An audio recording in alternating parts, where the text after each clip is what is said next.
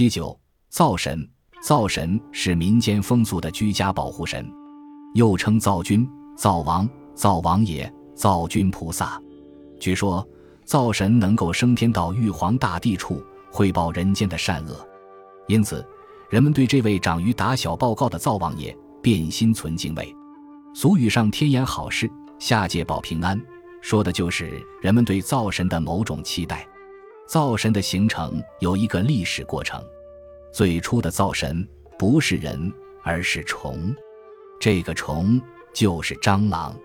这个说法见于袁科所编著的《中国神话大辞典》，庄子达生灶有记，司马彪注记灶神者赤衣，状如美女。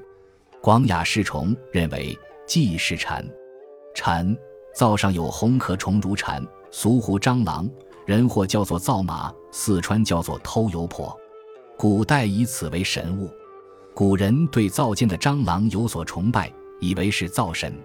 赤衣就是红壳，状如美女，是对蟑螂的崇拜。也有的学者认为这个既是个美女，她身穿红衣，状如美女，即早期的灶神是个女性。后来灶神演变成了男性。很早以前就出现了男性灶神。西汉刘安著《淮南子》说：“皇帝作灶，死为灶神。”皇帝时期，皇帝就曾兼人灶神。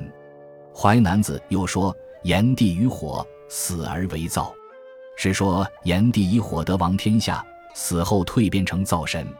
青鱼正谢著《鬼祀存稿》云：“灶神，古周礼说。”专需有子曰离为祝融，祀以为神。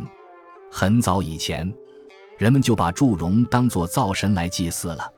黄帝、炎帝和祝融都是左右人类存亡祸福的高等神仙，把他们当作灶神来祭祀，正说明灶神地位的重要。灶神名气最大的是张禅，一名张丹。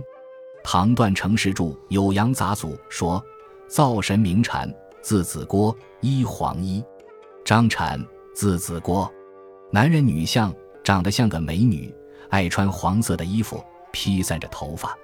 灶里出来，人若呼唤他的名字，就能免除凶恶灾害；如果不知道他的名字，见到他就会死去。灶神于壬子日亡故，不可于这一天修理锅灶。五月辰日，需用猪头祭祀。鸡毛入锅灶，会招致大祸。颧骨入灶会生下狂子，这些都是迷信。农村祭奠灶神的仪式是很讲究的。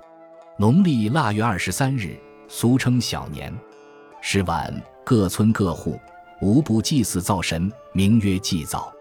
祭时用香五根，黄表纸三张，小蜡一对；祭灶烧饼两枚，名曰灶火烧；麦芽糖一块，名曰灶糖；雄鸡一只，名曰灶马童。细草少许，粮食五种，清水一杯，谓之马草，用以四造马者。预备新灶神一张，张贴灶前，谓之换新衣。随带黄纸马二张，约方寸许，名曰灶马。灶马一张年在灶神额上，意为迎灶神回宫之马，于元旦黎明焚化；另一张即于当日随香表焚化，意为送灶神升天之马。主祭之人必为家长。礼拜时，身后跪一幼童，双手抱一雄鸡，家长叩头毕，向灶神祷祝数语。祝毕，一手握鸡之顶，将鸡头向草料内推送三次，一手将凉水向鸡头倾洒。鸡若精力，便为灶神将马领受。祭毕晚餐，时时豆腐汤为最不可少之物，并四季灶神时制造火烧，谓之过小年节。有些地方的祭灶风俗分两天举行，农历腊月二十三日夜祭荤灶，鸡、鸭、鱼、肉、美酒佳肴，唯恐灶爷不喝个烂醉。农历腊月二十四日晚上祭素灶，用的是水果、花生、瓜子、金针、香菇、木耳、百合以及点心等贡品。各地情况不同，但都少不了糖瓜，即用麦芽糖粘住灶王爷的嘴。他就不能说别人的坏话了。为什么要分两天进行呢？不难理解，头一天是贿赂，怕灶神到天庭拨弄是非；第二天是怕灶神贪馋，戴罪上天胡言乱语。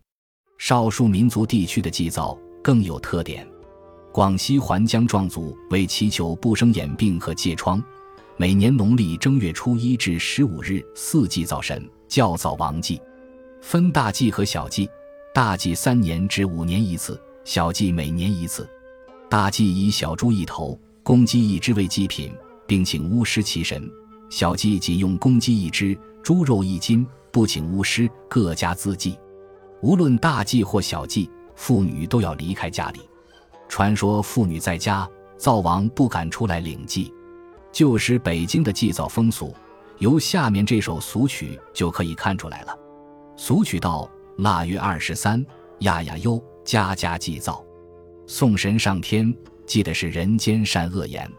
一张方桌搁在灶前，千张元宝挂在西边，滚茶凉水，草料俱全，糖果紫糖饼子，荤素两盘。当家人跪倒，手举着香烟，一不求富贵，二不求吃穿，好事替我多说，恶事替我隐瞒。本集播放完毕。感谢您的收听，喜欢请订阅加关注，主页有更多精彩内容。